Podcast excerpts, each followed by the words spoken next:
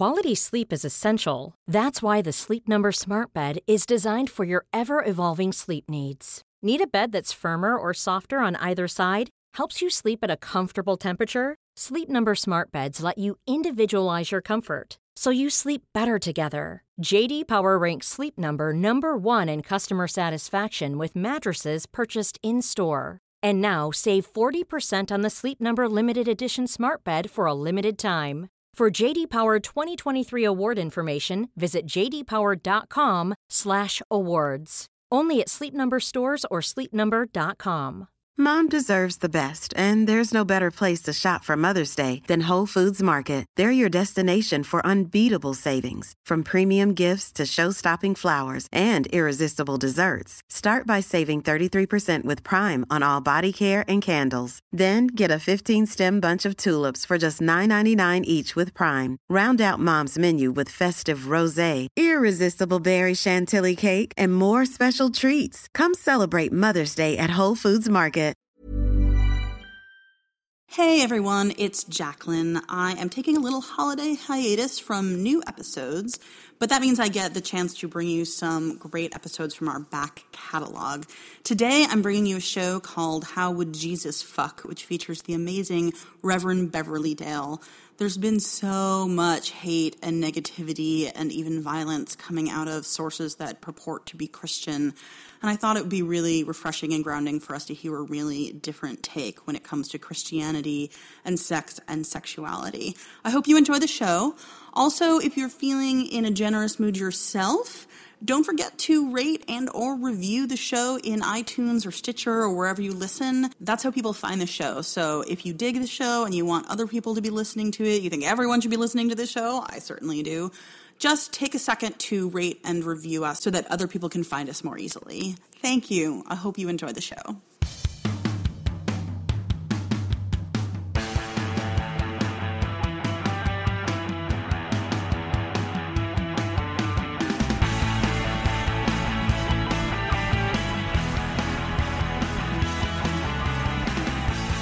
Gorgeous people, and welcome to Fucking While Feminist, the show where the personal and the political get intimate.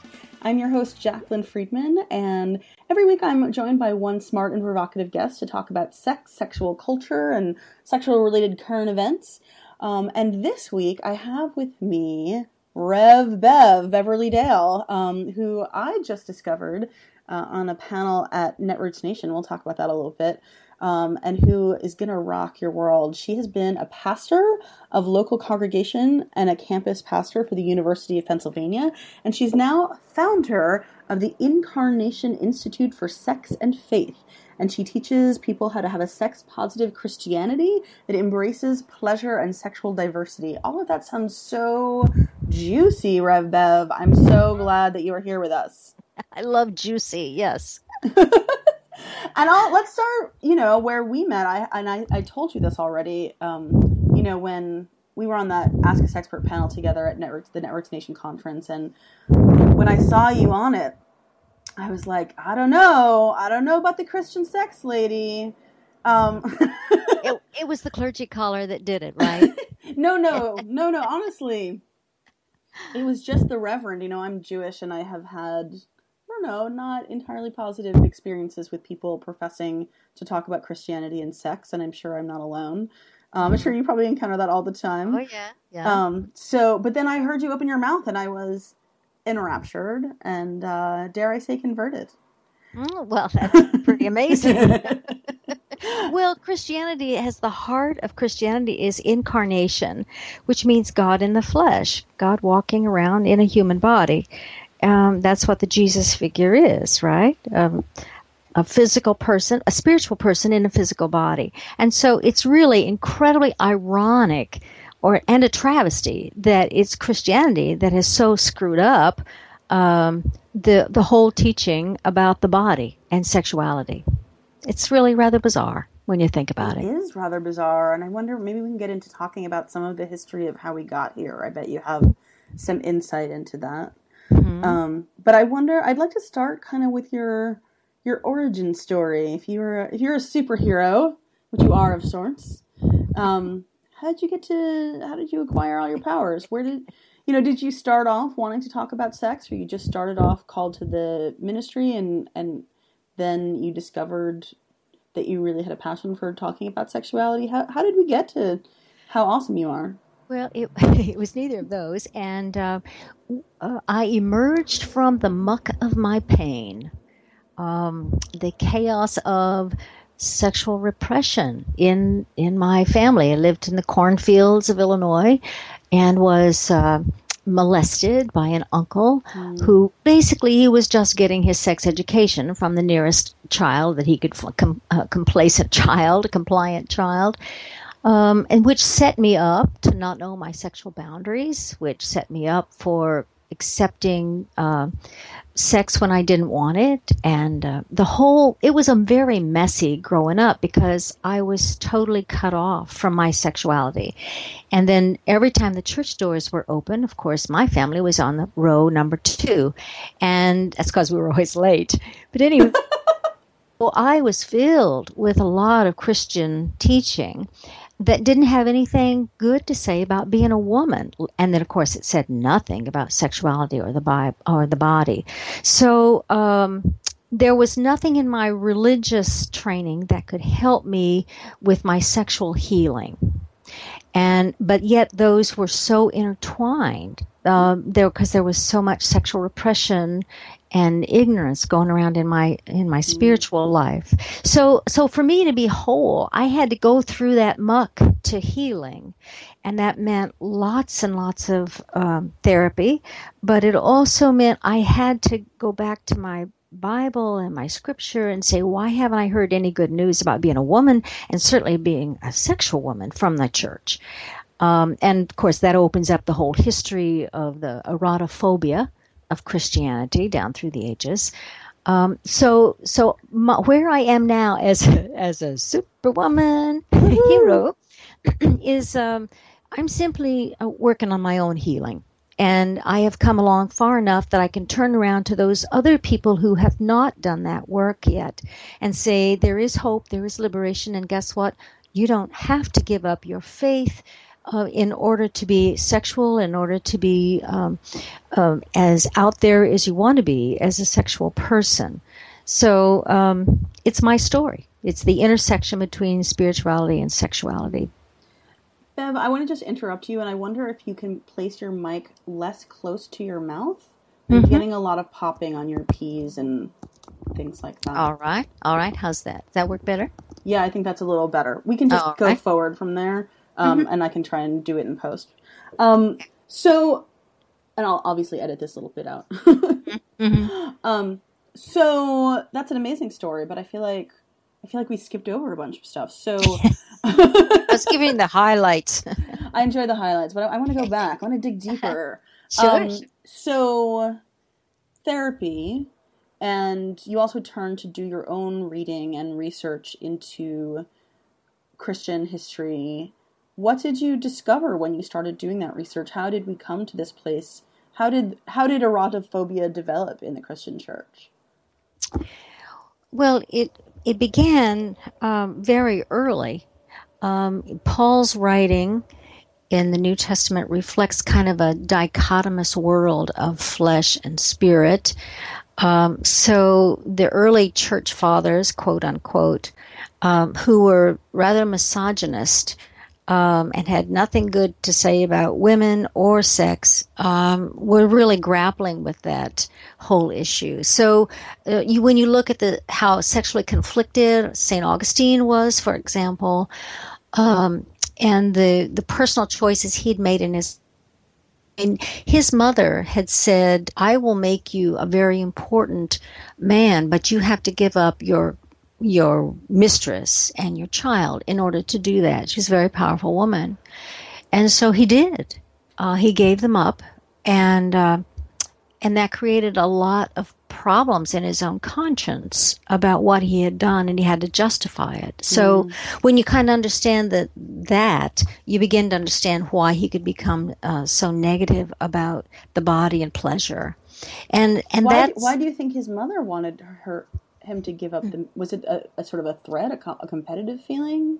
Oh, who knows? Who I've knows? not read the book on that. Got I'm it. not sure we know. But she was successful. I mean, she made him yeah. uh, one of the leading uh, people there, and um, so that people quoting him clear down through the ages. Mm. And yet, that comes from a place of pain. Yes. Yeah. Mm-hmm. There's a lot of sexual wounding. I mean, when you find uh, men, particularly, I'm talking about, who uh, say they're religious, but but they have nothing good to say about women or women's power, or or they're they're angry about women's bodies. Um, you know that that comes from a place of pain. And I'm not just talking about Jerome here. Uh, I'm talking about the current political figures who are spouting about who should control women's bodies. You know, hey, what's going on in their sex life is what I want to know, and what's yeah. what happened with between them and their their family and their own sexual development. Mm. Those are super yeah. great questions that I wish we could get the answer to. yeah. Well, I wish I wish reporters. I mean, I guess that's really inappropriate, but I do. I I share your wondering about that. So mm-hmm. you did your you started doing your own research and your own self education. Um, at what point did you become called to the clergy? How did that happen? Well, you see, I felt called to the clergy when I was 11 years old. Wow. Uh, but I thought God had made a mistake because I didn't have, you know, the appropriate genitalia. um, so, uh, so, so that dream went went way deep and I didn't discover that again until I was in my early 30s and got in touch with the women's movement. And the women's movement said, hey, it's great to be a woman. It's okay to be a woman. There's nothing deficient about you. And uh, when I heard that, it was so welcome. It was like, oh my goodness, why have I never heard that message from the church? So um, then I went to seminary to say, all right, do I stay a Christian or not? Is there any good news for women in Christianity? And that put me in touch with a whole bunch of wonderful feminist theologians and liberation theologians who understood that in so many ways the church had just really screwed up and uh, was on the side of the powerful rather than on the side of the marginalized. So I decided I could stay on the inside of Christianity and critique it from the inside, as a whole bunch of other feminist um, and liberation theologians are doing. Did I answer your question? I kind of took off on a oh yeah different absolutely. direction. So yeah. so that's fantastic. So that's probably not a very popular position inside the church. Um, you know, I think there's a whole bunch of moderate people who who do like that idea, but they don't know how to connect it um, to what they've been taught. Um, so, so my goal is to get to those people who have turned off Christianity and they're kind of they're way out there beyond Christianity, and say you don't have to leave if you don't want to, and then to find all of these moderates in the pews um, who really do want to hear some positive news about the body and sex and women and women's sexual power and say, yeah, we can do that. We, we can find that in scripture. We can find that in the early church. Um, now, that's not to say that there's not a heck of a lot of patriarchy and misogyny in the Bible. There certainly is, and certainly in the church. But we can find some liberation, and all we have to do is look at the person of Jesus, which is, after all, what the church is supposed to be about anyway. Mm-hmm. So. So that that's and so I think people are waiting for some good news. We're certainly tired of hearing the same old things from from the anti-body folks, the anti-woman folks. Um, so yeah, let let's have some good news here for change. So, so give us some good news. Where where do we find this stuff in the scripture? I mean, I'm Jewish. I, I'm not very familiar with the New Testament, but I, I I'm sure that there are plenty of Christians or folks who are raised Christian listening who would love to to have that framework. Give us uh-huh. give us give us a little uh, overview. Wow. Oh, there's so much.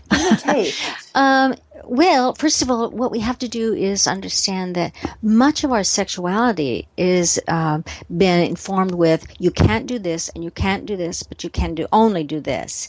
So it's about setting up rules Well, Jesus was not about setting up rules. He was about breaking the rules. And in so many ways, he was a rule breaker because rules have their origin not in truth so much as in culture. And so uh, when you look at that, you say, okay, wait a minute. Jesus was criticized for breaking the rules, having a little bit too much fun. Mm-hmm. So now let's look at that. If he's going to promise us life in all of its abundance in in Gospel uh, of John 10 10, um, then what does that look like? Well, the body and sexuality and pleasure has got to be a part of a life of abundance. It just has to be. So, um, now we have permission from Jesus' life to break the cultural rules that don't work for us, um, that prevent relationships or prevent healing. Those were his guidelines, it seemed to me. Um, so we can break the rules and we can seek out the abundance. Where is the abundance? So then the third thing is what we have to do is look and see well all right how do we do this ethically and morally? How would jesus uh, relate in his relationships? And the stories of jesus is that um, he did not let the the culture dictate who he could talk to when he could talk to who he could touch and when he could touch them. Um, so he instead i like to say went heart to heart so, how did Jesus relate to the women around him? How did he relate to the quote unquote untouchables around him? And he was very warm and accepting, um, and uh, and didn't hesitate to reach out and enter into their space, their physical space, their spiritual space. So uh, then we can also look to the early church and say, well, how did they address issues that Jesus didn't address. So they had ways of discernment, discern what is the best action for you to do. So you don't want to lead someone else astray, you don't want to violate your own conscience. Um, and then, of course, how do we love our neighbors as we love ourselves? How do we treat other people like we want to be treated? No, those are key foundational teachings of Jesus, mm-hmm. but also of all faith traditions. Oh, yeah, absolutely. Yeah. So, um, so our sexual lives then become uh, a way of discerning what is ethical and moral for us in our situation, rather than having a cultural rule handed down from on high, whether it's from the high pulpit or from the Vatican. This is a one size fits all rule that no sex except under this one limited situation. That is with a piece of paper that makes it legal. Um, and even so, then, I mean, at least under some Christian doctrine, it should still only be for procreation. You're not supposed to do right. it because you like it. right. Oh, isn't that something that some of those early church fathers? All right, if you have to, but just don't enjoy it. Don't enjoy it. Which yeah. Is, which does seem against I, I mean, again, I, I, don't come from the same faith traditions that you do, but we have they have the same similar roots, right? Yeah, well, Genesis, right. Genesis, it, you know, it's good. It's all very it, good according seems, to the Creator. Yeah, like the Creator wouldn't make it pleasurable if we weren't supposed to enjoy ourselves. Right. Right? Like right. Yeah. I really mean when, when you want to look at it when the creator has for the in the woman species puts in one organ that is only for pleasure. Right. Only for pleasure. Only for pleasure. Excuse me, I think it means that we're supposed to have fun here. right. I mean, what about all those folks who want to talk about intelligent design? Was the clitoris an accident? um. I, I, don't. I begin to understand them. So, I well, yeah, fair enough. Sorry, I, I, went on a tangent, but I, I, it's one of my real frustrations with that whole framework that that's supposed to be faith based. That we're not supposed to enjoy sex is, is it really does seem to be questioning and overriding the creator. Yeah, I think what well, what drives that is fear, fear, and the and all throughout the the Hebrew scriptures as well. There's a lot of fear of hedonism, and if you look up the word pleasure in the Hebrew scriptures, um, you know a good chunk of the time. What the word really should not be translated as pleasure, it should be translated hedonism, so that you become um, ego-centered that I just want to get mine and I, at whatever cost. And I don't care what the co- consequences are, how it impacts you. I'm going to live my life the way I want to. Mm. Thank you mm. very much. That kind of stuff is totally uh, antithetical to a life of faith. And that strikes me as a very American attitude. Mm. I'm going to get mine. Yeah, yeah, you're right. It is it's all about me, me, me. So, so religions are right to challenge that way of thinking, but uh, so the fear is that if we if we really tap into the wonder of pleasure and sexuality and the and the drives and needs that we have, um, we might forget that we really have responsibilities to other people um, and we might forget to consider consequences and that kind of thing. So, um, but Which there's also ironic because I, I think the main folks who are driving this idea, this anti-pleasure idea, have forgotten about treating people as human beings and have forgotten about consequences to other people. Right. Right. Yeah. Well, when we're in a fearful place, you can't see that. Mm. And I guess I think what makes the difference here is that we have to shift the dialogue from uh, listening to people like that, to naming that, saying, you know what, that's not helpful to relationships. It's not helpful for our own psychology and our own health.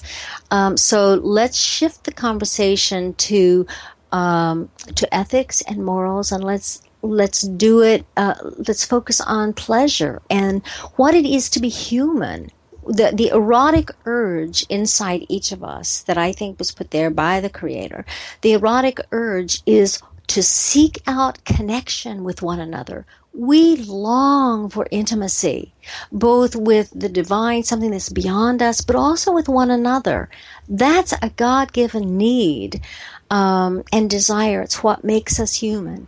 So, uh, and in that um, movement towards one another, we really want to. There's a there's a creative edge to that too.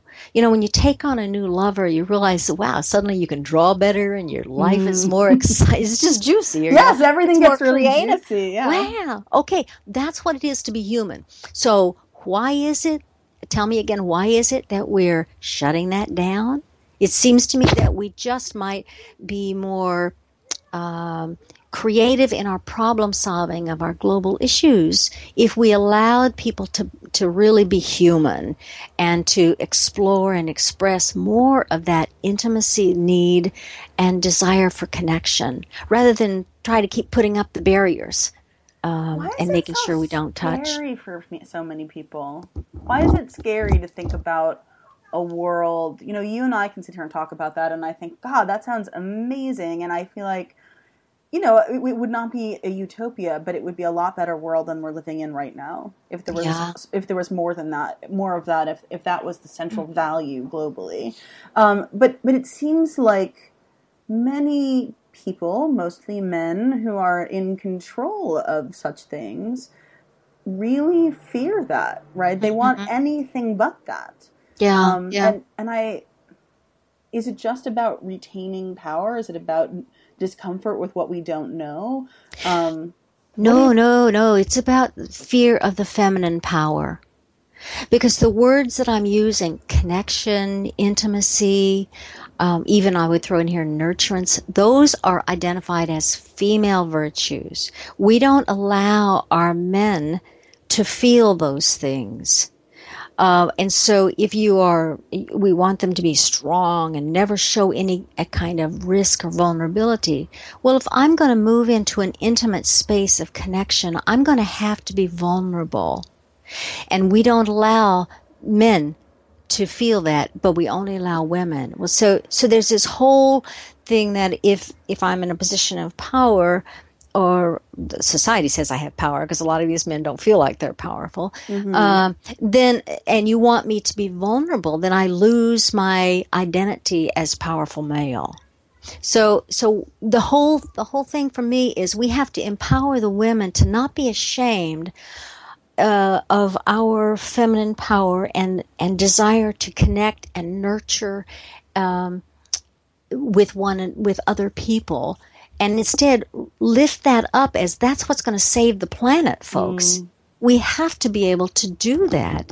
um, to reach out to those children of uh, in other countries who are being bombed. You know, come on. Where's the women's voices on that? Because the men don't have permission from a patriarchal system to be caring. Normally, being a little extra can be a bit much, but when it comes to healthcare, it pays to be extra and United Healthcare makes it easy with Health Protector Guard fixed indemnity insurance plans. Underwritten by Golden Rule Insurance Company, they supplement your primary plan, helping you manage out of pocket costs without the usual requirements and restrictions like deductibles and enrollment periods. So when it comes to covering your medical bills, you can feel good about being a little extra. Visit uh1.com to find the Health Protector Guard plan for you.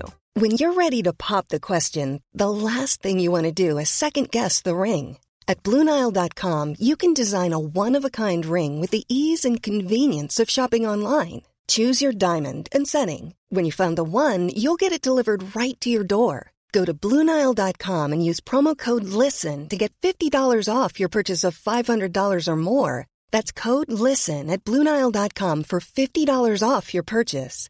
Bluenile.com code LISTEN.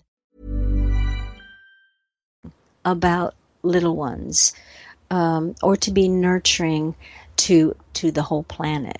But the women do. Now we're using we're being very dichotomous in here in our male and female, and I realize there's a whole mm-hmm. range of people there who are comfortable going lots of different directions on that, or maybe they don't define it either either of those. But so I'm kind of using these as constructs, mm-hmm. recognizing people don't quite fit.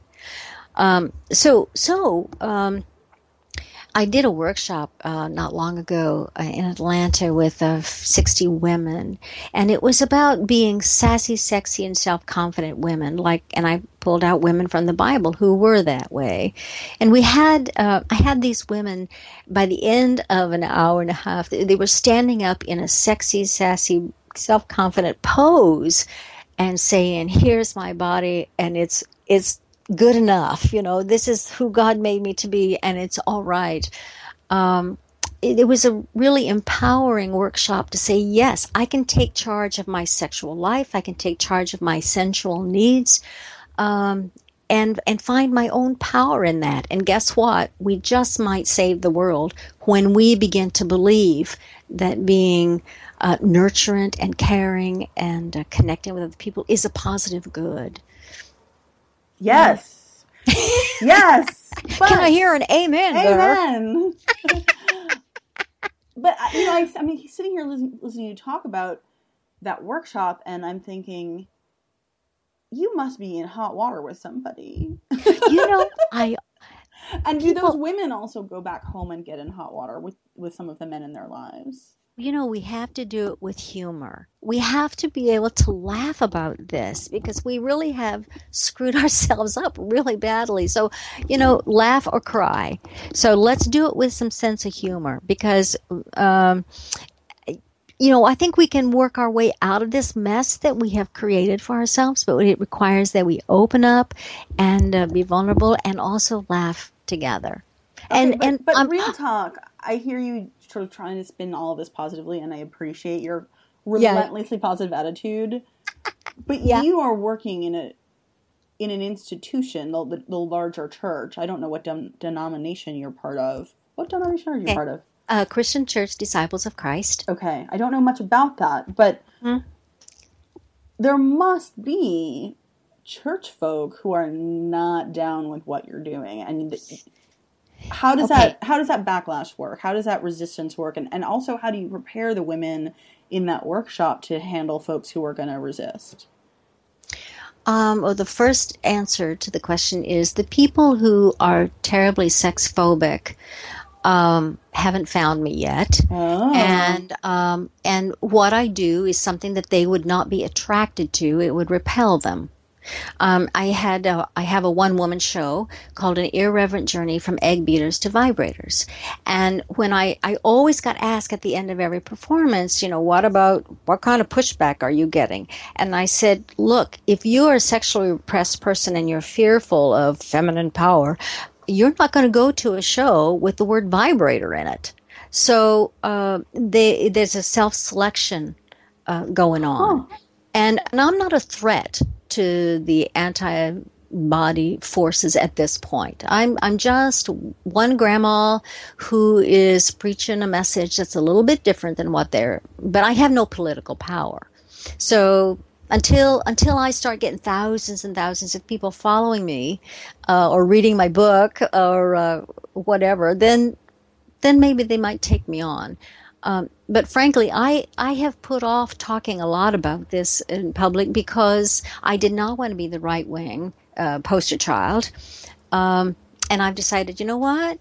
I'm I'm a grandmother, and how how many more years do you think you've got here? So if they want to take on a grandma, go go for it. You know, we got to talk about this because I think the survival of the species depends on it. If I may be so grandiose. be grandiose and and let's talk about it. Absolutely. Yeah, yeah. Well, yeah. I think young adults get this. I really do. Uh, and it's sad, but part of the reason young adults kind of get this is because they're not as tied to traditional Christianity, and uh, it's lost some of its power for that generation. So that that's good. That's good. So, so let's do something different. Your denomination, can you say, is does it tend to be more conservative? Is it a more progressive branch of the church? Uh, like all of the denominations, except for the exception of Southern Baptist, maybe, um, we have the full gamut. We have uh, pretty conservative on the right wing, clear to the radical left, which is me. Uh, it's very. my denomination is smaller. Uh, so the comparable might be the United Church of Christ, which is Got much it. larger, and um, and they have become a, a, denomination that just advertises their progressive views in very positive ways. Of, you know, hey, look, it's hospitality here. That's what we're about, and God is still speaking to us. We do not put a period where God has put a comma. So. Um, my denomination is in full communion with that denomination, United Church of Christ. Okay. Yeah. So talk to me more practically about what you do. So you do workshops, you have this one woman show. What is the mm-hmm. institute all about? Like what do you what are you actually doing on a day-to-day basis? Well, the, the startup phase was I was simply going to various conferences and so forth, doing presentations of uh, an hour and a half or so, like you and I uh, met at, at Netroots Nation, mm-hmm. at Roots Nation. But um, but now we're moving into phase one, which is to do classes that are multi-week. So right now, this fall, I'm doing one called "Seeing, uh, Reading the Bible with Sex Positive Eyes." And that will be held here in Philadelphia. And the hope is I'm I'm just now beginning to raise some money to be able to videotape that and then put that on the web, so that uh, people will begin to say, all right, if I don't, if I go to my Bible saying the body is good, sex is good, relationships that are um, connecting and, and, impactful are good, then how do I find that in the Bible? Mm. So yes. That's yeah. that's what I'm teaching. Um, phase two of what we are going to we're going to continue to do this till we raise the money and get the foundation uh, going. But phase two then will be to specifically target people who are being uh, academically trained as sexologists or and um, those who are being trained uh, in seminary to be pastors or clergy types, and put them in the same classroom together for a couple of uh, intensive weekends to learn about each other's disciplines and then be able to send them out two by two to do the work that I'm doing and do the kinds of training uh, for whoever is interested in this. So it would be um, uh, religious bodies, but also swingers and poly people and uh, the LGBT communities. So people who really are hungry, I think, for something, some alternative um, to the sex negativity. So right now, I'm just focusing on how do I train people? How do I get people to um, to read the Bible differently, to talk theologically differently? Um, we've just let too many people tell us what the Bible says mm. and how and how we're supposed to interpret it, and that's just been to our detriment. So we're going to have to um, change that and and we can do that. I mean, John Wesley, who was the head of, turned out to be the founder of the United Methodist. He didn't plan that, uh, but you know, he had a way of. We don't just sit down and, to the Bible and that's all we read. We use our mind and our reason. We use our faith community. There's a discernment process of how to get at what is truth for us um, and we don't impose it on other people. So now you're that's sounding downright Jewish. Yeah, yeah. Isn't something? You know what? Uh, Gandhi said that when I become fully Hindu and you become fully Christian, there we will meet. Mm-hmm. So when when all of us become true to our own um, spirituality, that deep wisdom that every major faith tradition has, um, when we get to that point, then we're going to find that, you know what, we're on the same side of the fence when it comes to political issues and when it comes to working for justice and making the world a better place. Yeah, I'm we're on the same side. political issues. One of the things I wanted to ask you was I'm really frustrated with how strong an influence conservative Christians, specifically conservative Catholics, have become on U.S. policy. Mm-hmm. Um, and I'm wondering how people of other faiths, right? People who, people of faith who come from different perspectives, you know, it, honestly, you know, between you, me, and the wall, and all of the people listening, I think that faith has no place in U.S. policy because of the ch- separation of church and state. But if, if our politicians are going to be are going to be so focused on listening to people of faith, how can we get them to listen to more diverse range of people of faith? Do you have any? Oh wow! Yeah. Okay. Well, we you said a that? lot there. So Yeah. let me let me quote William Sloane Coffin, who was a pastor at Riverside Church in New York for years, and also a campus pastor, who said, "It's my job as pastor to uh, say that justice must flow like the mighty rivers, and it's your job, politicians, to figure out the irrigation system." So I do think faith has a place in the political process when we see uh, laws that are being passed that are detrimental to immigration or or uh, people who are poor, that kind of thing. Yeah, our faith needs to be saying this is not just, this is not fair. Now you figure out the irrigation system so that it is just and fair. Okay, so so that's the first thing I would say. We we do need to um, not apologize for faith perspective that calls us to our higher selves, to our higher morality, um, that says, what is the common good here? How does this help our community? Okay, so that's the one piece. Now, what was the question? How can we get our Oh, politicians to listen to a more diverse yeah. range of people of faith? Okay, well, I'm not going to answer that question. We might come back to it, but let me let me say that we have question. to we ha- we have to understand the context of what's happening. The U.S. has has been for a couple of decades, several decades, moving more and more towards an egalitarian society. Right? In terms of our relationships and in terms of our family. And our economics has required women to work outside the home. And women have their own paychecks. Guess what? They have more power in the family. So there is this sh- movement towards making things fair for everybody in the family. And that means mom and dad are on an equal par, uh, to use a nuclear family term. Um, so that has shifted Uh, the power dynamics of the old order, the old order that's still taught in conservative or very conservative churches is that the man, there's God at the top, then man, then his woman, then the little children and the animals. Okay, so that's that's a hierarchical way of looking at things.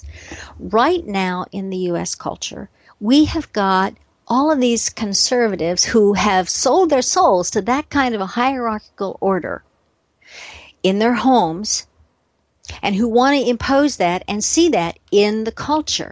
And they're seeing it shift. And they're seeing um, Occupy movements calling for uh, for justice, and they're seeing people being challenged um, who were never challenged before, and they're seeing it in their own homes where the wife is saying, "Wait a minute, I got a paycheck. Why are you making decisions about our budget?" Okay, so so so it's crumbling for them or it's shaking for them and they're very scared. So hence we find more push to get out there and control the political process to keep that stable hierarchical order going. Because if it's happening if it's going in the society then it might just go in my family and i will be safe okay So, so it's a, so it's a backlash. It is definitely a backlash. So in that sense, it's good that we they're realizing. Well, look at what's happened in terms of gay rights issues as the states are slowly crumbling and say, okay, yes, you have the right to be married, you have the right to have your your relationships recognized. Um, they've kind of lost that battle. Everybody is kind of saying, yep, they're just all crumbling one at a time, and it's going to happen towards an egalitarian perspective. It's only fair. Um, so now they're shifting far more to me to to women. Sorry, we kind of lost the gay thing. So now let's go after the women's mm. sexual freedom. Let's go after, and the way we do that is control their ability to access inexpensive or, or um, free contraception. Mm-hmm. We control whether or not they can have uh, abortions. Um, we're going to punish them if you have a, a, miscarriage and throw you in prison because you probably you know you did some drugs while you were miscarrying and so you know there's this real mm, negative controlling force on women but let's look at it in larger context it's not just women it's women's power mm-hmm. it's just that American women in the US, we do not know we have sexual power. We do not know that. So we're just kind of letting it happen. So that's part of the message is come on, we got to be sexually empowered here to make sure that we say to those sexually wounded people, and that's what they are. When you talk about these repressed people who are pushing their agendas in angry, hostile, judgmental ways, they're wounded people. Okay? Uh, we've got to be able to name that and say, and that's not the kind of world we want to have or build or or continue. So let's move, keep moving towards egalitarianism. And part of that means we have to empower the women to, um, to take charge and use those, those nurturing skills and the, and the men, not just women. Okay.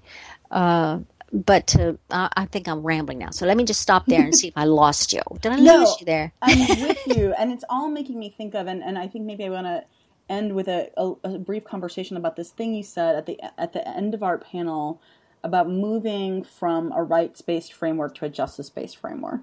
Mm. Um, that just just which was it something that I've been thinking about for a long time, but had never crystallized the way that you had, mm. and just mm. blew my little mind.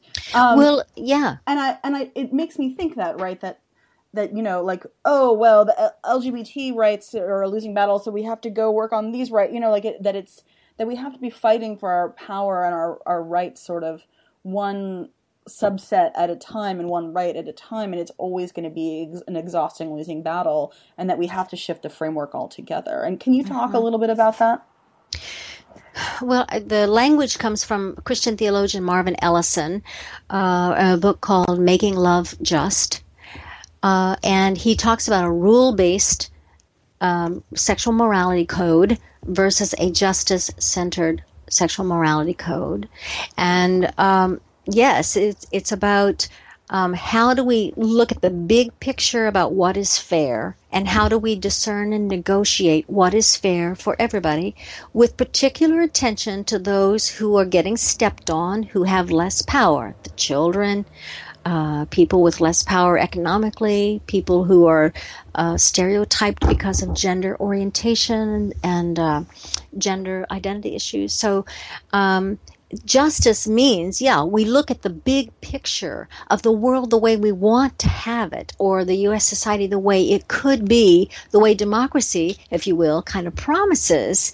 Um, and let's make that happen rather than, excuse me, I keep hitting my microphone, uh, rather than uh, sticking with the rules of this is the way it's always been, or you always have more power because you have more money, um, you have more influence, therefore we give you these positions. The the rules about the way it's supposed to work mm-hmm. need to be they are being challenged, which is why we have the backlash.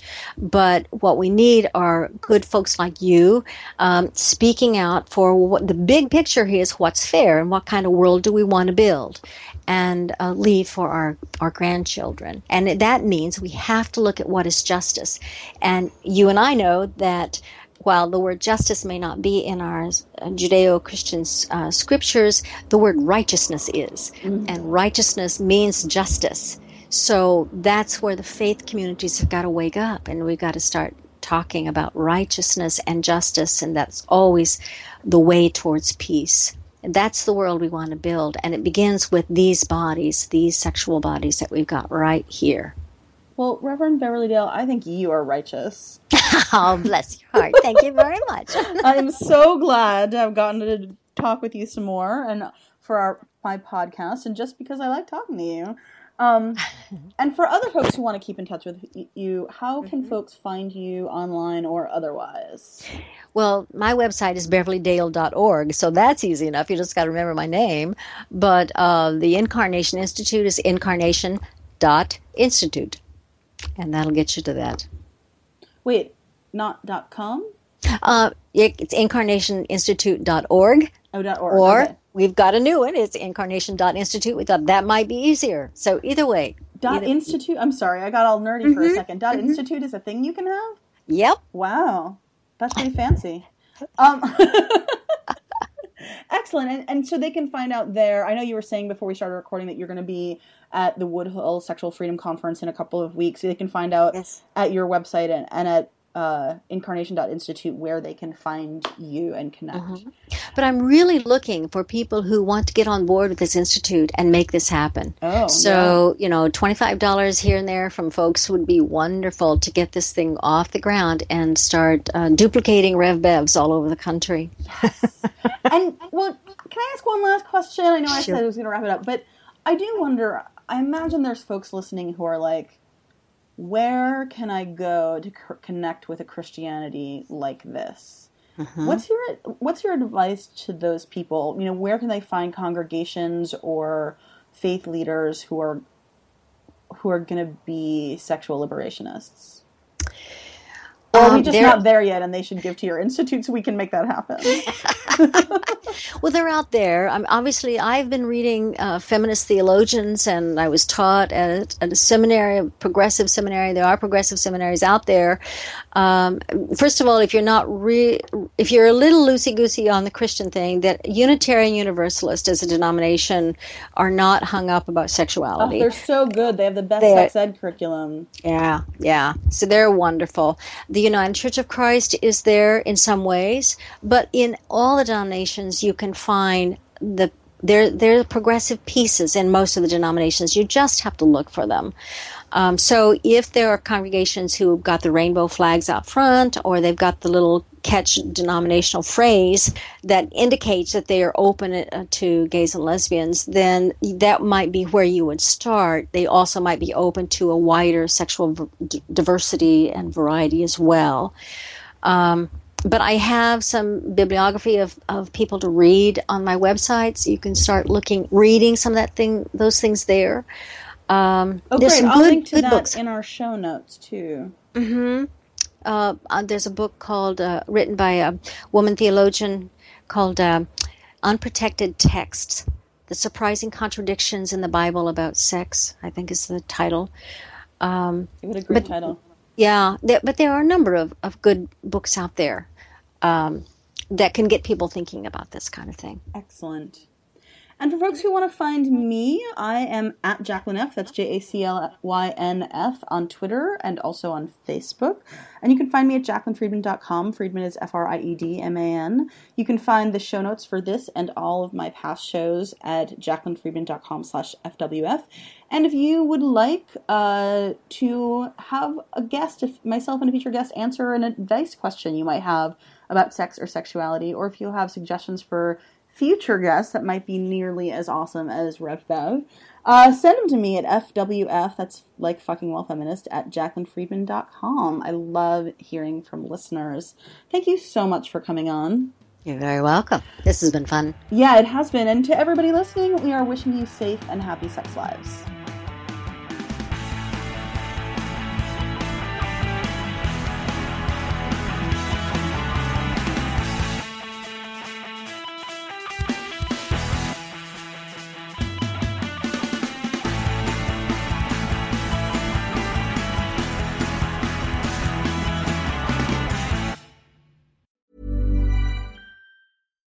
Flexibility is great. That's why there's yoga. Flexibility for your insurance coverage is great too. That's why there's United Healthcare Insurance Plans. Underwritten by Golden Rule Insurance Company, United Healthcare Insurance Plans offer flexible, budget friendly coverage for medical, vision, dental, and more. One of these plans may be right for you if you're, say, between jobs, coming off your parents' plan, turning a side hustle into a full hustle, or even missed open enrollment. Want more flexibility? Find out more about United Healthcare Insurance Plans at uhone.com.